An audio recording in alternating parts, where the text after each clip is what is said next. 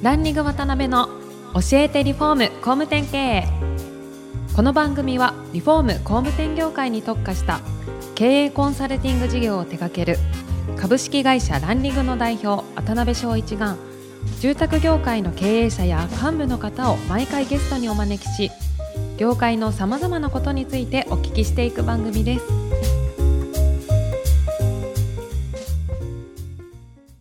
皆さんこんにちはさあ今週も始まりましたランリング渡辺の教えてリフォーム工務店経営アシスタントの牛久保ですパーソナリティの渡辺翔一です。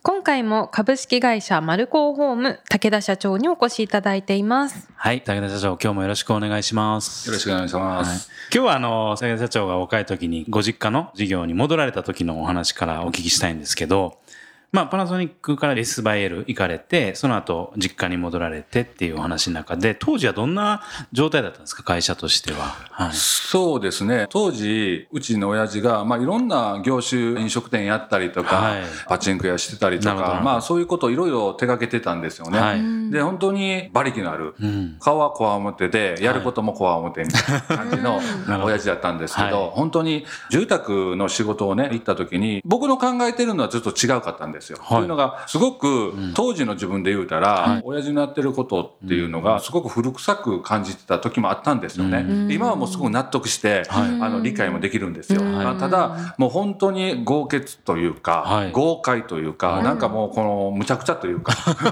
もう今のこのビジネスではいこう戦略とかないんですよ。もう。ブルドーザー的な感じ。そうなんですよ。でもう、もう行くもんは行く、買うもんは買う、売るもんは売るみたいな感じなんだけどで、その中で、まあすごく、会社行った時に、本当にね、あの、厳しい親だったんで、うち、まあ結構お金持ちの家だったんで、はい。灰皿もクリスタルのね、いいやつなんですよ。で僕30ぐらいで、はい。あの30前ですよ、はい。会社に戻ってんの。でそれで僕は別に口答えしたわけじゃなく、はい。仕事でミスでやったわけじゃなく、はい。こんなことせいしたことをやらんかったら灰皿飛んできたというね。そのクリスタルが。でもそんなぐらい、はい。なんちゅう、これなんか、企業というより、はい。なんていうんですかね、何の会社かよくわからんような会社でしたね、当時は。なるほど。でも、はい親父の馬力だけで、うんあの、年間100頭ぐらいやってたんですよね。すごいですね。あの分譲地ばっかりですけど。分譲で、はい。はなるほど。ですけど、まあ、将来的にはそれこそご自身が継がれようとは思われてたと思うんですけど、どういうきっかけで社長が交代して、当時、癌でね、はい。親父がずっと、あの、闘病されてたんですね。闘病してて、で、その時に、まあちょうど僕も会社出てから、はい。でまあ謝りに行って、で、一緒にもう一回やるわって言って、まあ戻ったんですけどね。はい。でも、父親ってね、すごい厳しい人なんですけど、本当にね、あの、これ笑い話じゃないんですけど、はい。高校時代にはい。野球部のチームメイトをお寿司屋さんに連れて行ったるわ、言うて、はい。で、そこで、もうすごい豪快な人なんで、はい。まあ、トロ、えー50貫、ウニ50貫、なんだって、もう普通の料理屋で、寿司屋でね、頼んだ。ら、そんなできないじゃないですか。一人のね、職人さんがやるんだけど。溶けてしまいますそうでしょ。それが遅い言うて、もう店を潰すぐらい暴れるような人だったんですよね。おうんもうそれぐらい豪快な人だったんですけど、はい。でも僕が挫折した時にはもういつも助けてくれてた人なんですよね。だから諦めるって言葉ってないんだなって教えてもらったっていうのも現実なんですよね。だから失敗することっていうことが想像つかんし、負けるっていうことも想像つかないっていうのをなんかその幼少時代にずっと教えられてましたね。なるほどね。はいで、あの、変わられるきっかけっていうのはお亡くなりになった時にっていうことなんですかね。そうですね。あのーまあ、父親が死んでなるほど、で、あの、いろんな事業をしてたんですけど、はいまあ、遺言の中で、はいまあ、住宅会社だけはずっとやったらいいんじゃないっていう親父の遺言があって、ななんでかなって聞いたら、、はい。ろんな商売、あの、父親がずっとやってたんだけど、はい。それってなんか相手がさんがいいか悪いかによったりとかいうことで、で、またその厳しい人らと付き合いしないといけなかったりとかいうことで、すごく自分のクオリティよりか、はい。相手のクオリティを重視されると。でも、住宅関係っていうのは一般のお客さん相手なんで、うん。一般のお客さんが飛ぶってことはないですよね。確かに。そういう面では事業として成立しやすいよねっていうことで、だから住宅だけは最終的には残して、あとは全部なくしてもっていうことで言われて、で僕は代表になった時に、はい。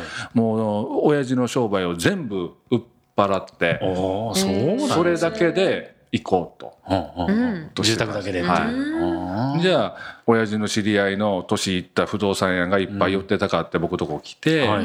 でもうありもないような物件をはい。買うやの買わんやのっていう話をして、な事業がその人らに全部持っていかれるんですよね、うん。土地を買う買わんで。なるほどね。はい、でそれが嫌で、僕は一気にこう注文建築だけに走ると、もう土地は一切買わないっていうスタイルに変えたんですよね。なるほどね。はいで当時それこそ社長になられた時にこんな会社にしたいなみたいな強い思いってなんかお持ちだったんですか、はい。社長になそうですね。当時、親父が59歳で亡くなったんで、はい。でなんで59歳で亡くなったんかなってことをすごく考え出したんですよね。ないつも父親の枕元には六法伝書を置いて、なんかすごく勉強する人なんですよ。で、そんなことをしながら、なんかお金の計算ばっかりしてたと思うんですよね。もうほんまにね、当時はすごく、バブルもあったんで、うちには毎日黒いゴミ袋にはい。お金が山ほど入ってるはあ。ゴミ袋が毎日だいたい6個ぐらい毎日うちにこう到着するというようなそれをお金を勘定してた人生があったんですよね僕が。でそんなことを親父がそういうお金ばっかり見てたんでお金を見ないようなやり方をしようってすごく思ったんですよ。で僕は長生きしたいなって59歳で死にたくないっていうことで強い会社を作ったら、ん僕はお金も見なくていいし、で逆にあの長生きできるんじゃないかなっていうことで、お金を見ないうん、経営スタイルあるんかなとか、いうことをやりだしたんですよ。なるほだどなるほど。だから生産性の高い会社を作ったりとか従業員は少人数でやることによって僕は少なくなるよねみたいなことをしたいっていうのが僕の思いでしたね。なるほどね、はいそれすごいですね。お金を見ないっていうのは、まあ結果的にお金がついてくるとしてもっていうことはい、そうですね。。はい。ああ、なるほど。で、今まで経営されて、え何年でいらっしゃいましたっけ？もう。今年で17年目ぐらいですね。はい。で、いろいろ本当今にね、状態になられるまでご苦労されたと思うんですけど、なんか、ここって天気やったなとか、なんかすごい出会いがあったなとか、逆にすごい気づきがあったなとか、んなんかそういうタイミングってありましたか？僕なんかできるっていう自信過剰になる時あるんですよね。だからその時に僕ほんまに正直その当時は胃の中の数で、はいまあ全国出た時に、はいその当時僕が考えてたのは40で中央に出たろうっていう考えがすごくあったんですよで、40の時中央出ようと思ってたんですけど、はいまあそれは東京だったんですよね。でも断念したんですよ。うん。行っても仕方ないなっていうことで。ほんなら中央のやつをこっちが向かしたろうかなと思って、で、和歌山から中央で頑張ってるこっちが向かそうっていうのが僕の言動になってたんですよ。で、そうやってるうちにいろんな人と出会って、い。ろんな人を見たときに、あ、自分はもうちょっとこんなパフォーマンスで、こんな生き方で、こんなことがあるなっていうヒントをいっぱいいただいたんですよね。でそれが自分のきっかけにもなったんですけど、ね当時、社員もスタッフもそうなんですけど、もうワンマンみたいなもんですよね。はいはいもう会社なんか行かんでええのが社長やみたいなことをずっと思ってたからね。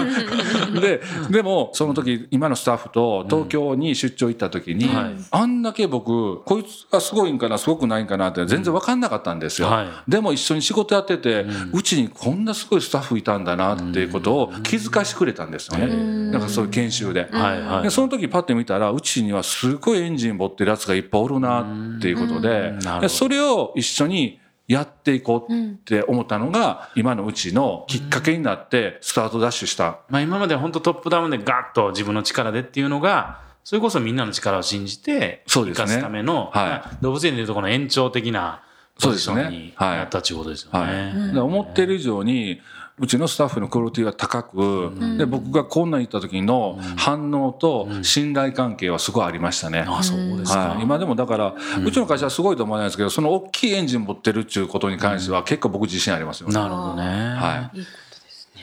で、実際その社員さんってどうやって一般公募とかで増えてきた感じなんですか？だからね当時は、はもうなんかちょっと変わってるはい。感じで、面接はもう飲み屋さんでするとか。ああ、なるほど、でね。飲んでる席でね、あのどんなことを考えてるかっていうことがもうほんまに僕のスタイルだったんですよね、当時はもう女性もいなかったし、はい。男性ばっかりで、俺はこんな形でこんな夢があるとか、なるほど。でだから、あのーなんていうかな当時うちは今もう現場監督ないんで、うん。作業服っていうのもないんですよ。当時は現場監督あったんですけど、あの僕と飲みに行く時は家帰って服を着替えて来てくださいと、でその子でどんな振る舞いをするかっていうことを見てやってきたんですよね。なるほどね。僕たちは日本であろうが世界であろうが、僕たちが行くことについて、そこには価値があるような仲間になろうよね、みたいなことをこう言い出したんですよね、それがなんかみんなのハートに引っかかって、お互いにいい関係になったみたいなところがありますね。はい。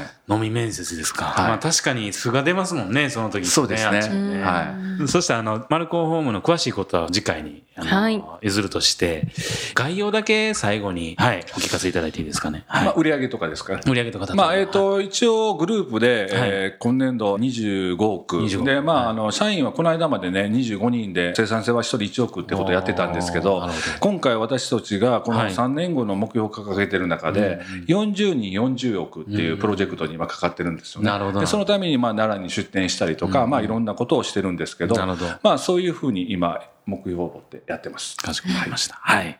では、詳細は次回ということで。はいはい。ではそろそろお時間が来てしまいました次回も武田社長にはゲストにおいでいただきます本日はありがとうございましたありがとうございました。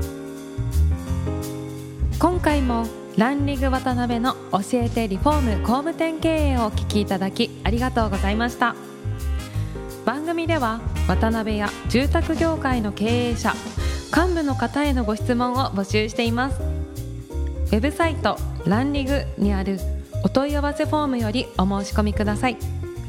お待ちしています。